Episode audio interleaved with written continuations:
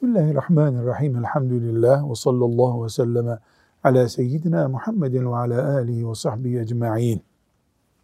Evet. Yeni bir konuya geliyoruz. Tok gözlülüğü, kanaatkar olmayı tavsiye eden bir bölüm açmış Nevevi rahmetullahi aleyh. Aslında bu daha önceki okuduğumuz bölümde de vardı ama bunu çok önemli görmüş ki Nevevi. Riyazu Salih'in, Nevevi'nin Riyazu Salih nasıl bir kitaptır? Ahlakın derinliklerine inen bir kitaptır. Ahlak uzmanlığı adeta kitabıdır.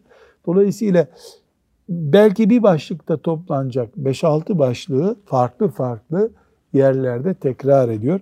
Bu bölümün girişinde kanaat ve tok gözlülük bölümün girişinde ayet meallerini okuyacağız. Hud suresinin 6 ayetini Salih Hafız okuyalım. Yeryüzündeki her canlının rızkını Allah üstlenmiştir. Evet. Ne işaret bu? Sen de canlısın korkma Allah seni e, rızkını üstlendi. Yeter ki sen e, çalış, tembelleşme. Bakara suresinin 273. ayeti var. Sadakalar hayatlarını Allah yoluna vakfedip gelir temini için fırsat bulamayanlara verilmelidir. Onlar dilenmedikleri için onları tanımayanlar dilenmediklerine bakarak zengin olduklarını zannederler. Sense onları simalarından tanırsın. Onlar yüzsüzlük ederek insanlardan ısrarla bir şey istemezler. Yani şimdi bir fakir var. Arabanın camından vuruyor. Sadaka, sadaka, sadaka. Bir gariban da bakıyorsun ki bu hali yerinde memur herhalde. Asas fakir öbürü. Yani mümin demek ki dilenen değil, muhtaç olduğunu hayasından dolayı gizleyeni bulacak. Bu da ayağına gelene sadaka vermek düzeyinden sadaka verilecek olanın ayağına gitmeyi gösteriyor. Bu ayet-i celile pek mübarek bir ayet. Evet. Furkan suresinin 67. ayetine geçelim. Onlar verdikleri zaman israf etmezler. Cimrilik de etmezler. İkisi ortası bir yol tutarlar. Mümin karakteri bu. Ne pintilik ne müsriflik. Evet. Zariyat suresinin 56-57. ayeti. İnsanları ve cinleri ben yalnızca bana kulluk etmeleri için yarattım. Yoksa onlardan rızık ve beni doyurmalarını istemiyorum. Ee, haşa.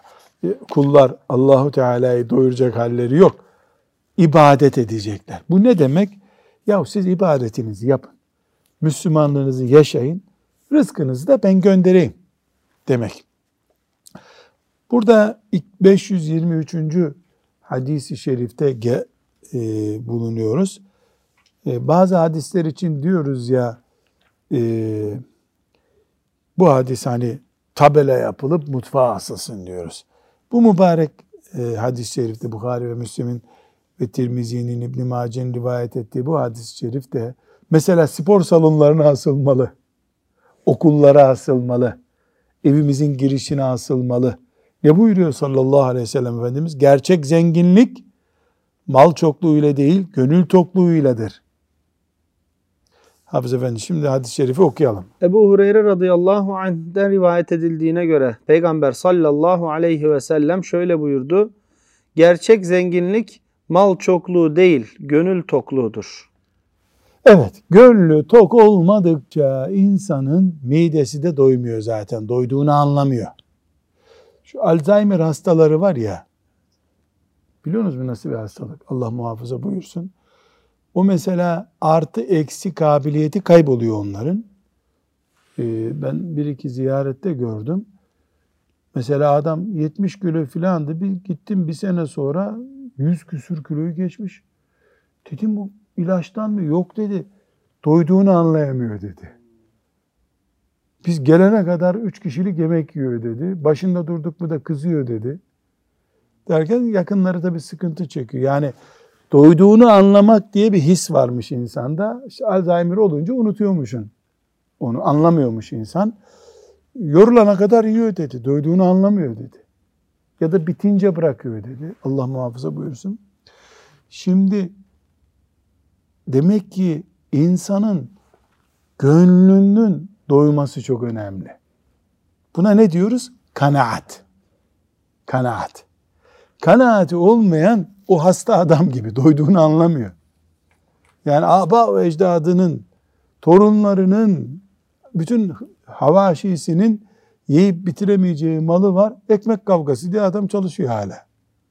Yüz sene daha yaşasa yeter ona. Ekmek kavgası, ekmek mücadelesi. Burada bu hadisi şerif kavramların anlaşılmasının Müslümanlığa etkisini de öğretiyor. Tokluk, zenginlik kavramı Efendimiz yenilik getiriyor. Zenginlik para çokluğuyla değil, göz tokluğu, gönül tokluğuyladır buyuruyor. Evet kimse para kazanmasın manasında değil belki bu ama eğer gönül tokluğu, göz tokluğu, kanaat oluşmuyorsa zaten para etmiyor demektir. E bu tabi aynı zamanda eğer sen gönül tokluğuna ulaştıysan elindekiyle yetiniyorsun kimsenin cebine bakmıyorsun o zaman. Öbürünün evi bizimkinden güzel demiyorsun artık. Elhamdülillah idare ediyoruz. Eksiğimiz yok. Hamdü senalar olsun diyorsun. Allah da bereket veriyor. Evet. Bir sonraki hadisi şerifi okuyalım. Abdullah İbni Amr radıyallahu anhuma'dan rivayet edildiğine göre Resulullah sallallahu aleyhi ve sellem şöyle buyurdu. Müslüman olan yeterli geçime sahip kılınan ve Allah'ın kendisine verdiklerine kanaat etmesini bilen kurtulmuştur. Evet, Müslüman maaşı yeteri kadar var ve kanaatkar. Oh be, kurtuldu. 513. hadiste geçmişti bu yakın zamanda. Onu tekrar vakit harcamayalım buna. Evet 525. hadisi şerifimize gelelim. Hakim İbni Hizam radıyallahu anh şöyle dedi. Resulullah sallallahu aleyhi ve sellem'den mal istedim. Verdi. Bir daha istedim yine verdi. Tekrar istedim tekrar verdi. Şimdi Sonra, sahabi geliyor. İşte ya Resulullah filanca şeye ihtiyacım var diyor alıyor. Bir daha istiyor. Bir daha istiyor. Hepsini de veriyor Efendimiz sallallahu aleyhi ve sellem. Sonra ne buyuruyor? Ey hakim gerçekten şu mal çekici ve tatlıdır. Yani mal tatlı bir defa. Devam. Kim onu hırs göstermeksizin alırsa o malda kendisine bereket verilir. Kim de ona göz dikerek hırsla alırsa o malın bereketi olmaz. Yani bir kanaatsiz dalınca varlığı da malın sana yaramıyor bu sefer. Böylesi kişi yiyip yiyip de bir türlü doymayan obur gibidir. Üstteki el yani veren el alttaki alan elden daha hayırlıdır. Evet. Hakim diyor ki bunun üzerine ben ya Resulallah seni hak dinle gönderen Allah'a yemin ederim ki yaşadığım sürece senden başka kimseden bir şey kabul etmeyeceğim dedim. Evet bu e, Hakim radıyallahu anh bu sözün ona nazik bir şekilde çok obur adamsın sen. Çok medeni bir şekilde çok tamahkarsın dendiğini anladı. Bu ne dedi bu sefer? Allah'a yemin olsun ki bir daha kimseden bir şey istemem dedi. İşte sahabi. İşte sahabi bak. Nasihatı nasıl yerine oturttu? Acaba filan demedi. Hı. Gün geldi Ebu Bekir radıyallahu anh hakimi kendisine ganimet malından hisse vermek için çağırdı. Fakat hakim onu almaktan uzak durdu. Yani devlet ona ikramiye verecek kabul etmedi. Daha sonra Ömer kendisini bir şeyler vermek için davet etti. Hakim yine kabul etmedi. Bunun üzerine Ömer radıyallahu anh Ey Müslümanlar sizi hakime şahit tutuyorum. Ben kendisine şu ganimetten Allah'ın ona ayırdığı hissesini veriyorum fakat o almak istemiyor dedi. Yani niye Ömer bunu şahit tutuyor? Adamın hakkı çünkü. Hakkını bile gelip almıyor. Ömer'den almam. Yani devletten bir daha bir şey almıyor. Netice itibariyle hakim Resulullah sallallahu aleyhi ve sellemin vefatından sonra ölünceye kadar kimseden bir şey kabul etmedi. İşte sahabi bu. Sahabi bu verdiği sözünde de durdu. Halbuki ona bir avans bir şey de vermiyor. Vatandaş işte devletten bir katkı veriliyor. O katkıyı almıyor. Bir sonraki hadis-i şerife geçelim. Ebu Burde'den Ebu Musa el-Eş'ari radıyallahu anh'ın şöyle dediği rivayet edilmiştir. Resulullah sallallahu aleyhi ve sellemle birlikte bir savaşa çıkmıştık. Altı kişilik bir grup olarak biz nöbetleşe bir deveye biniyorduk. Ayaklarımız delindi, benim de ayaklarım delinmiş ve tırnaklarım düşmüştü. Niye ayakları delindi? Yalın ayak yürüyorlar çünkü. Yalın ayak yürüyorlar. Ayaklarımıza böyle bez parçaları bağladığımız için o savaşa Zatür Rika Rika yama demek. ismi verildi. Yama. Çünkü bu şeyde bir adamın eli yaralanınca böyle onu bezle sargılıyorlar ya. O şekilde ayaklarını sarmışlar. Ayakkabı yok. O bezleri nereden buldular Talha Hoca onu bil bakalım. Sarıklarını yırttılar. Eteklerini yırttılar. Yoksa yara bandı yok yanlarında.